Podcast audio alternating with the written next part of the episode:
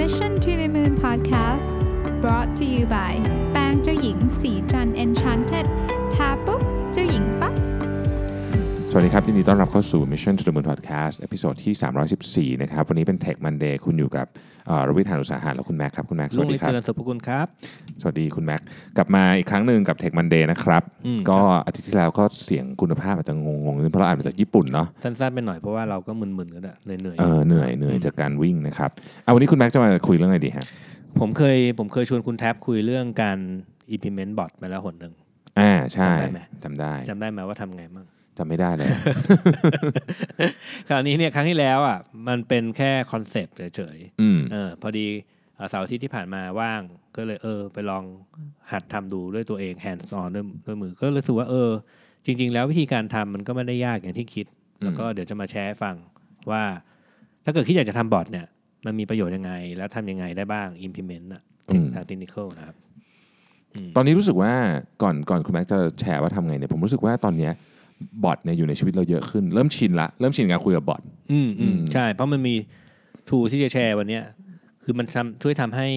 ภาพภาพของการเป็นหุ่นยนต์มันลดลง อืมเออพอเริ่มรู้สึกว่ามันไม่ใช่หุ่นยนต์อะ มันจะมันจะรู้สึกว่ามันยินดีวิวเราอะยินดีที่จะคุยกับมันมากขึ้น อืมเนาะครับอืมคราวนี้เนี่ยเอ่อบอทที่บอทที่ส่วนใหญ่ทุกคนจะเห็นกันชัดมากที่สุดตอนเนี้ย น่าจะเป็น Facebook บอทอ่าใช่อืมเพราะว่ามันเข้าถึงชีวิตคนทั่วไปนะแต่จริง ๆ ทุก ๆ ทุกๆแชท Messenger อะมันมีบอทหมดเลยอืมไม่ว่าจะเป็น Slack หรือจะเป็น Tools ตัวเอ่อแชทแชท Messenger ตัวอื่นๆที่ที่ใช้ใช้กันเนี่ยนะอืมอืมมันมีบอทหมดอืมทั้งนั้นนะครับอืมเอ่อแต่ว่าถ้าเกิดยกตัวอย่างถึงเอ่อแต่ว่าวิธีการทำงานมันคล้าย ๆ กันอืมรูปแบบของการทำงานของบอทเนี่ย เขาจะใช้ข้างเอ่อ behind the scene ข้างหลังตัวหนึ่ง คือทุกๆ chat messenger chat mess เอ่อโทษที chat messaging platform เนี่ย เวลาเราพิมพ์อะไรเข้าไปสักอย่างหนึ่งเนี่ยนะอืมมันจะมีเขาเรียกว่ามีตัวทริคอะไรสักอย่างที่ system ตัวเนี้ยจะส่งข้อความส่งไปหาคนข้างนอก แล้วแต่ว่า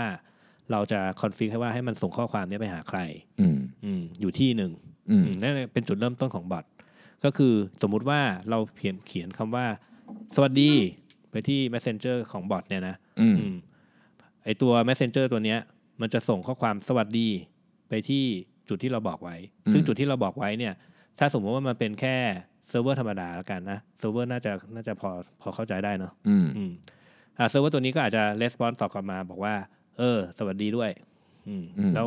ไอตัว Facebook Messenger เนี่ยก็ทำหน้าที่เอาข้อความที่ไอตัวเซิร์ฟเวอร์ตัวเนี้ยตอบกลับมา มาส่งมาให้อยู่ในตัวไอแชท Messenger ตอบกลับมาอืม user ก็จะเห็นว่า เออ สวัสดีด้วย อยู่ในนั้น อืมนี่เป็นจุดเริ่มต้นของการทำบอทแบบง่ายที่สุดแหละอืมคราวนี้ Facebook ก็เอ่อ provide เอ่อให้ tools ในการทำเขาเรียกว่าเป็นเทมเพลตของการคุยกับลูกค้า เขาเข้ามาคิดแล้วกันว่าคนคนที่เขาเข้าจะมาคุยกับเอ่อตัว Facebook ใช้ Messenger Facebook เนี่ยคุยเนี่ยส่วนใหญ่น่าจะเป็นคนมาซื้อของอืมคนมาขอให้ใครทำอะไรสักอย่างหนึ่งขึ้นมา Facebook ก็เลยเตรียมสิ่งที่เราเรียกว่า template ขึ้นมาอืมว่าอ่า template เอ่อจะประกอบไปด้วยรูป แล้วมีปุ่มข้างล่าง yes หรือ no อืมอะไรอย่างเงี้ยอืม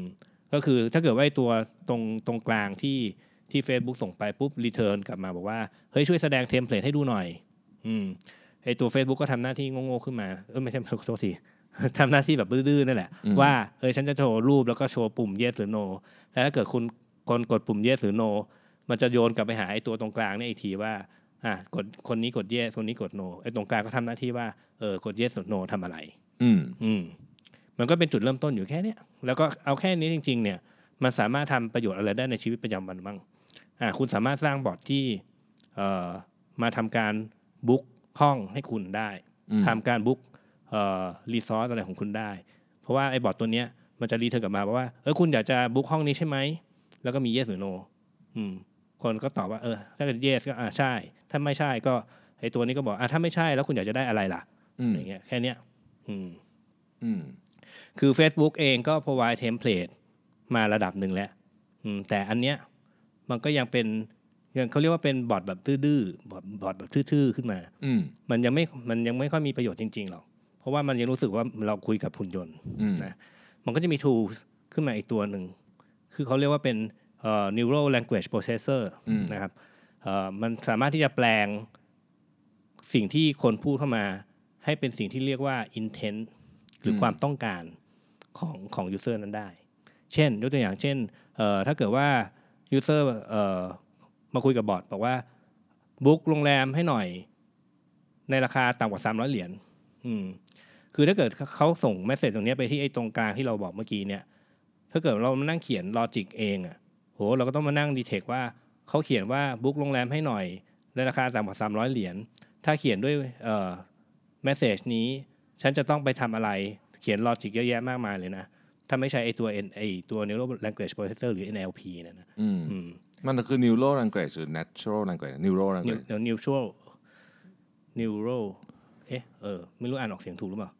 เออเอาเอาไว้ว่าเรียกย่อๆไว้ NLP แล้วกันเอออืม neural neural language processing เนาะเอออืมคราวนี้หน้าที่หน้าที่ของมันอะไอ้ตัวเนี้ยมันคือ อะบุ๊กโรงแรม ราคาต่ำกว่าสามร้อยเหรียญสิ่งที่เอ่อเฟซบุ๊กโยนไป มันก็โยนไอ้ประโยคเนี้ยบุ๊กโรงแรมราคาสามร้อยเหรียญไปให้ตรงตัวตรงกลางนะอืมอืมแล้วถ้าเกิดตัวเนี้ยมีการใช้ไอ้ตัว NLP เนี่ยเข้ามาแปลงอืมมันจะแปลงไอ้ประโยคเนี้ยออกมาเป็น intent คือความต้องการ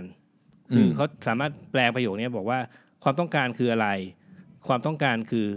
เออจองรีซอสอืมอะไรเงี้ย แล้วก็จองที่ไหนราคาเท่าไหร่อืมก็จะเป็นพวกเอ่อเหมือนเขาเรียกเป็น attribute ของตัว intent เนี่ยอีกทีหนึ่งอืมคือถ้าพอมันแปลงไอ้ตัวประโยคเนี้ยกลายเป็น key ไม่กี่ key เนี่ย มันจะทำให้เขียนตรงโปรแกรมตรงกลางได้ง่ายขึ้นแล้วอ่าคราวนี้ถ้าเกิดว่าเอ่อเราก็ไม่ต้องมานั่งแปลงประโยคเมื่อกี้นี้เองว่าเอ้ยจริง ๆ แล้วมันคือการ book โรงแรม เพราะว่ารูปแบบของการเอ่อที่ user มาคุยกับ bot เนี่ยอาจจะไม่ได้บอกตรงๆว่า book โรงแรม อาจจะบอกเออช่วยกรุณาจองโรงแรมให้หน่อยนะอืมหรือว่าเออเอออยากจะไปเที่ยวหรือว่าอะไรเออช่วยหาห้องให้หน่อยอะไรเงี้ยช่วยหาห้องให้หน่อย อืมคราวนี้ถ้าเกิดว่านั่งมั่งเขียนว่าเอ้ยถ้าพูดแบบนี้ปุ๊บแล้วมันไม่มีตัว NLP เนี่ยโอ้โหไม่รู้เมื่อไหร่จะเสร็จ อืมอืมคราวนี้เราก็ไม่ต้องทำอะไรเองละเราโยนไอ้ตัวเนี้ยไปให้ตัว NLP NLP จะโยนกลับมาบอกว่า เออเนี่ย user เขามี intent อยากจะจองโรงแรมจอง resource ด้วย condition ต่างๆ ดังนี้ แล้วเราก็ไปเขียนโปรแกรมสำหรับจับไอ้ไอ้ condition ต่างๆเหล่านี้เองอืม ชีวิตของมันก็จะง่ายขึ้น อืม อืมโอเค ถึงตรงนี้งงไหม ผมผมผมนึกถึงตอนที่เราคุยกันในแบบสมมติในกลุ่มเพื่อนอะแล้วเราบอกว่าแบบเฮ้ยไปไปนี่กันไหมอะไรอย่างเงี้ย มันก็จะบอกว่า แบบเหมือนให้จะ set appointment ไหมอะอืมอะไรอย่างงี้ถูกไหมอ่าใช่คือใช่บางที context ไม่ได้มีคำว่าไปหรือเมื่อไหร่ด้วยซ้ำแต่ว่ามันเป็นแบบภาษาที่แบบใช่มันต้องแปลงประโยคนั้นให้กลายเป็นสิ่งที่ว่าความต้องการให้ได้ก่อนอืมว่าความคุณต้องการอะไร เพราะว่าไอ้บางทีถ้าเกิดเป็นบอร์ดแบบที่ general ทั่วไปเนี่ยอืม intent มันมีหลายอย่าง จองห้องจองโรงแรมจองตั๋วหรือว่าเอ่อไปบอกคนโน้นคนนี้อะไรเงี้ยนะครับอืมหรือบางทีเราถามว่าแบบเฮ้ยไปกินข้าวร้านไหนดีอย่างเงี้ยสมมตินะอืมมันก็จะบอกว่าเอาโพลไหมอ่าปะใช่ใช่ intent คือ ถ้าเป็นกรณีนี้คือ intent คือ ฉันอยากจะรู้ข้อมูลเพิ่มอืมอะไรอย่างนี้ เกี่ยวกับคนที่อยู่ในห้องนั้นเออที่เกี่ยวกับร้านอาหารอืมอืมก็อ่าโอเค นั่นก็คือการอ่าสร้างความสามารถของบอร์ดให้รู้ว่าเออโอเค จริง ๆคำถามแบบเนี้ยมันจะต้องทำโพลขึ้นมา ซึ่งจริงๆแล้วมันก็ยากเหมือนกันนะเพราะว่าสมมติว่าเราบอกว่าเนี่ยอะไปกินไปกินอะไรกันดีสมมติอืมคือ intent มันคือว่าเราต้องการเสียงจากคนที่อยู่ในสมาชิกในกลุ่มนั้นถูกปะใช่ ซึ่งเราไม่ได้ถามบอทตรงอืมๆ เออด้วยซ้ำอะคือจริงๆมันไม่ได้เราไม่ได้ถามมันด้วยซ้ำคือเราคุยกันเองอยู่ จริง ๆ เอาที่ที่ที่จะอธิบายเพิ่มเติมก็คือบางทีสิ่งที่เราพูดอะไม่ใช่สิ่งที่เราอยากจะรู้ อืมอืมอ่าใช่ใช่ใช่มันต้องมีการแปลงอีกรอบหนึ่งนะครับซึ่งซึ่งก็ก็ทำให้คือคือถ้าเกิดเขียนโปรแกรมตรงๆนี่ก็จะยากมาก โอ้ยากมากก็คราวนี้โชคดีแล้วเราอยู่ในโลกที่เราจริงๆ ในทุกวันนี้เราแทบจะไม่ต้องทำอะไรเองแล้ว อืม มันมีคนทำ tool ขึ้นมาให้นะครับทูตัวแรกเลยก็คือ ตัว Dialog Flow ของ Google อืมเอ่อเป็น tools NLP ตัวหนึ่งที่คนนิยมใช้กันเอ่อแพร่หลายมากนะครับ เพราะว่า Google เขาค่อนข้างจะมี tools หลายๆอย่าง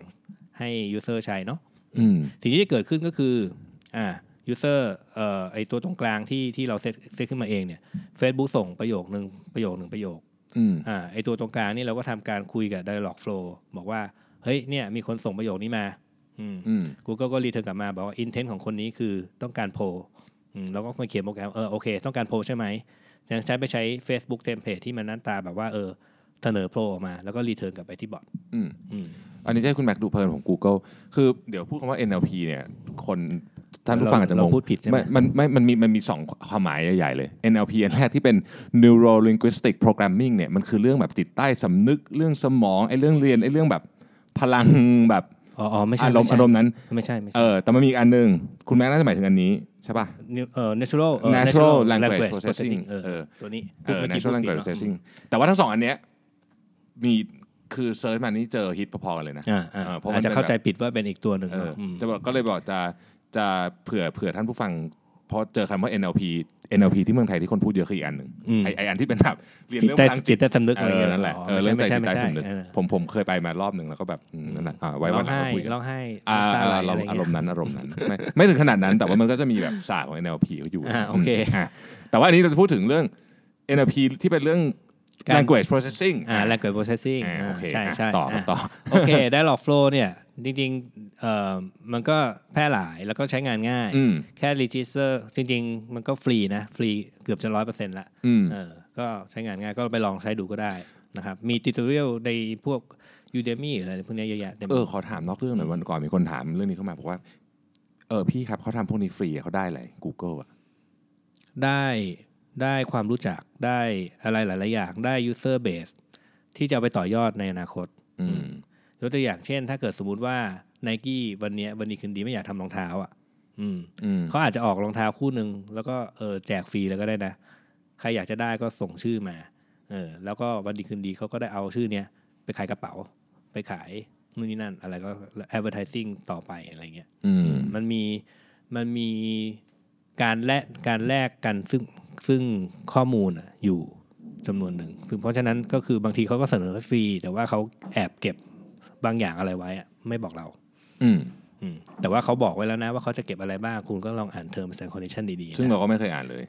แล้วก็ติ๊ก yes ผมตลอด ผมอ่านนะอะผมอ่านสักหน่อยหนึ่งนะ คืออย่างน้อยเราต้องรู้ว่าข้อมูลที่ที่เราให้ไปเนี่ย เราจะมีสิทธิ์ใช้ได้ตลอดการหรือเปล่า อืม อืมอย่างน้อยนะใครเป็นเจ้าของมัน อย่างพวกควิสบน Facebook เนี่ยต้องระวังนะ ขอข้อมูลเยอะมาก โอ้ใช่เออเออแล้วเอ๊ะเหมือนเราเคยจะคุยทีเป็นเรื่องใช่ใช่ว่าแบบเออเรื่องนี้อันตรายมาก คือบางทีเนี่ย เวลาไอ้พวกพวกโปรแกรมบน Facebook อะอ่านสิทธิ์ในการเข้าถึงข้อมูลดีๆนะบางทีแม่งขอแบบคุณเขาสามารถที่จะไปโคลน copy account ของคุณได้เลยอะอืมอืมซึ่งผมไม่เวิร์กแน่ๆแลกกลับมาแค่รูปภาพหรือคำตอบ น่ารักน่ารักอันเดียวไม่คุ้มเลยถูกอืมอะต่อโอเคครับขอขออภัยที่นอกเรื่อง Dialog Flow นะครับอืมก็ครับจะวันนี้ไม่ได้มาสอนว่า Dialog Flow ทำงานยังไง แค่นั้นอืมมันแนะนำเฉยๆนะครับแต่ว่าใน area เดียวกันเนี่ยคู่แข่งมาเลยนะ ชื่อ wit.ai อืม wit.ai ทำหน้าที่เหมือนกันอืมอืมซึ่งตอนเนี้ยก็ถ้าเกิดจะไม่เลือก Dialog Flow ก็เลือก wit.ai ก็ได้ ทั้งคู่ฟรีทั้งคู่อืมแล้วก็สิ่งที่ผมคิดว่ามัน สุดยอดมากๆของ wit.ai มันเป็น open source ด้วยอ่าคือเขาเปิดให้รู้ให้ให้ดูให้ดูว่าเฮ้ยเนี่ยเอ่อกระบวนการทำงานอะมันทำงานยังไงอืมอืมเพราะว่าในในอดีตเนี่ยถ้าเกิดเราเราอยากจะมาทำเขียน NLP เองเนี่ยจริง ๆ เนี่ยเป็นทีสิทธิ์ปริญญาโทเลยนะตัว NLP เนี่ยอืมของห้องแลบผมอะอืมอ่าอืมนั่นแหละอะวันนี้ก็มาเล่าให้ฟังว่าเอ่อ bot จะเป็นยังไง คราวนี้เสริมอีกนิดนึงคือ คราวนี้เนี่ยไอตัวตรงกลางเนี่ยนะเอ่อลักษณะของการที่จะมาอยู่ดีๆ ก็มารับเอ่ออะไรสักอย่างหนึ่งที่ Facebook โยนมาให้เนี่ยถ้ามันตั้งเซิร์ฟเวอร์ขึ้นมาเพื่อการนี้โดยเฉพาะเนี่ยมันก็อาจจะดูงงๆนะเราสร้างเซิร์ฟเวอร์มาเพื่อ run 24 ชั่วโมง เพื่อตอบสนอง request ที่ไม่รู้จะมาเมื่อไหร่ก็ได้ คือการลักษณะของการคุยกับบอทเนี่ยมันไม่เหมือนกับการการทำเว็บเว็บไซต์อีคอมเมิร์ซนะอืมอืมเพราะว่าเว็บไซต์อีคอมเมิร์ซเนี่ยเรา predict ได้ว่าเอ่อจำนวนคนเข้ามันเอ่อ มันมีเท่าไหร่ยังไงอืมเนาะอืมแต่ว่าถ้าเกิดว่ามันเป็นบอทเนี่ย มันเรียกว่า randomly คือสุ่มเอาอะคือการที่ไอ้ resource เนี่ยถูกใช้งานเนี่ยเรียกได้ว่าโอ้โห อาจจะน้อยมากหรือว่าอาจจะมากมากก็ได้มันไม่รู้จะ predict ยังไงเลยอืมอืมคราวนี้ก็มีคนเขาพยายามจะเอาอีก architecture หนึ่งเข้ามารวมกันในการทำบอทขึ้นมา เขาเรียกว่า serverless architecture อืม อืม เคยได้ยินไหมไม่เคยได้ยิน มีคนเคยถามใน inbox เราด้วยนะว่า พี่แม็กไม่พูดถึงเรื่องนี้ อืมอ๋อไม่ได้อ่านนะสิไม่ได้อ่านอินบ็อกเยอะจัอืงมอ่า serverless architecture คืออะไร มันคือมันคือการกระบวนการทำงานให้ response กับ request จากใครสักคนหนึ่งได้ โดยที่ไม่มีเซิร์ฟเวอร์อยู่จริง ๆ อืมอืคือเราไปตั้งไว้แหละว่าถ้าเกิดมันมีคนเอ่ออย่าง Facebook ต้องการที่จะโยนข้อมูลอันนี้มาให้อืมมันจะเปิดเซิร์ฟเวอร์ขึ้นมาจริง ๆ ก็คือมีตัวอะไรสักอย่างเนี่ยมาทำการทำงานตอบสนองกับ request นั้นจริงอืมๆตอบสนองเสร็จปุ๊บก็จบกันแล้วก็หายไปอืมอืมมันก็เลยเรียกว่า serverless เพราะว่าจริง ๆ แล้วมันดูดูไม่ออกว่าจริงๆมันมีเซิร์ฟเวอร์เป็นตัวเป็นตนอยู่หรือเปล่าอ๋ออืมโอเคก็เออผมก็ไปลองดูมา ก็ของที่ดัง ๆ อยู่ของที่มันเป็น serverless architecture เนี่ยชื่อเอ่อ Lambda อืมของ Amazon Web Services ถ้าเกิดว่ามีเวลาสักหน่อยนะเออมันมีหนังสืออยู่เล่มหนึ่งคือทำตามมันไปเลยแหละวันเดียวก็ทำได้แล้ว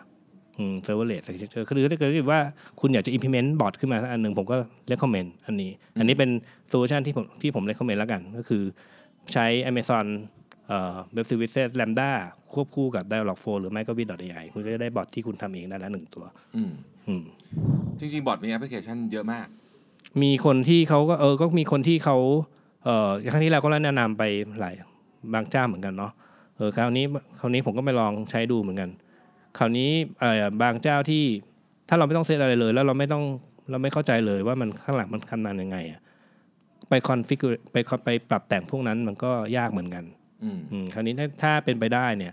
รู้ซะหน่อยพื้นฐานอะว่าจริง ๆ แล้วอะการการเกิดบอทเนี่ยมันเกิดขึ้นยังไงอืมโยนมาที่นี่ แล้วที่นี่มันต้องตอบสนองเอ่อแปลง NLP ทีหนึ่งแล้วเอา logic ที่ได้จาก NLP มาตอบสนองอะไรสักอย่างหนึ่งถ้าคุณรู้พื้นฐานพวกนี้ปุ๊บเนี่ยเว ลาคุณไปใช้ tool ที่มันเป็นแบบ automate แบบว่าเปิดขึ้นมาเป็นหน้าตา UI สวยๆทำงานคุณจะได้เข้าใจว่า อ๋อโอเค เวลาฉันจะออกแบบ dialog flow หรือหรือ convers เขาเรียกว่าเป็นเอ่อ conversation design อืมอืมมันมีที่มาที่ไปก็เป็นแบบแบบนี้นี่แหละ อืมโอเค คือจริง ๆ แล้วมันมีแอปพลิเคชันที่เราสามารถนำไปทำอย่างอื่นได้ด้วย เช่น สมมติว่าทำอย่าง HR tools เนี่ย ใหม่ๆ ก็เริ่มมีพวกบอทเข้ามาเกี่ยวข้องเยอะเหมือนใช่ที่เพราะคุยกับคนอะเออครั้งที่แล้วเราก็เมนชั่นเป็นเรื่องของกระบวนการการถามความสุขเนาะเออคล้าย ๆ กันอืมก็คือ ก็วันนี้งานพวกนี้มันจริงๆมันไม่เป็นจะเป็น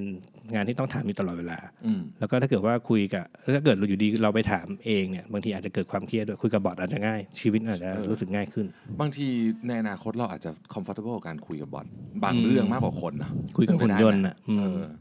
ในหลายๆเรื่อง เพราะเรารู้สึกว่าหุ่นยนต์ไม่มี judgment ส่วนหคุนึ่ณงโดนอาจจะโดนคอนเออโดนปรับแต่งมาให้ถูกโฉลกกับเรามากกว่าคนก็ได้ ก็เป็นไปได้อืมในหลาย ๆ อย่างเนาะฟังดูแล้ว scary เหมือนกันนะ เพราะว่าเราก็ใช้ชีวิตอยู่กับมือถือและโลกออนไลน์เยอะมากอยู่แล้วตอนนี้ผมพยายามไม่ไม่เล่นไม่เล่นโซเชียลมีเดียแล้วแต่ว่ามันค่อนข้างลำบากเหมือนกันเนาะผมลบ Facebook ออกจากมือถือไปแล้วอะเมื่อวันเสาร์ที่ผ่านมานี้อืม เดี๋ยวจะยินดีด้วยยินดีด้วยเอออืมนี่เป็นการลบครั้งที่สองอืมเพราะว่ารู้สึกว่าแบบ ไม่แต่ยังเล่นก็ยังเล่นอยู่ในในคอมไงอืมแต่มันก็ยังแบบจำกัดเวลาเพราะเราไม่ได้เปิดคอมตลอด ผมลบไปแล้วสักพักหนึ่ง แต่ว่าต้องสุดท้ายก็ต้องเอากลับเข้ามาใหม่ด้วย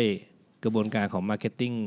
เอ่อ something ที่เวลาอยากจะได้อะไรต้องไปล็อกกงล็อกอินแชร์อะไรพวกเนี้ยอืมอืมแต่ว่าในชีวิตประจำวันในมือถือผมไม่เล่น Facebook ละก็ดีเพราะเสียเวลามาก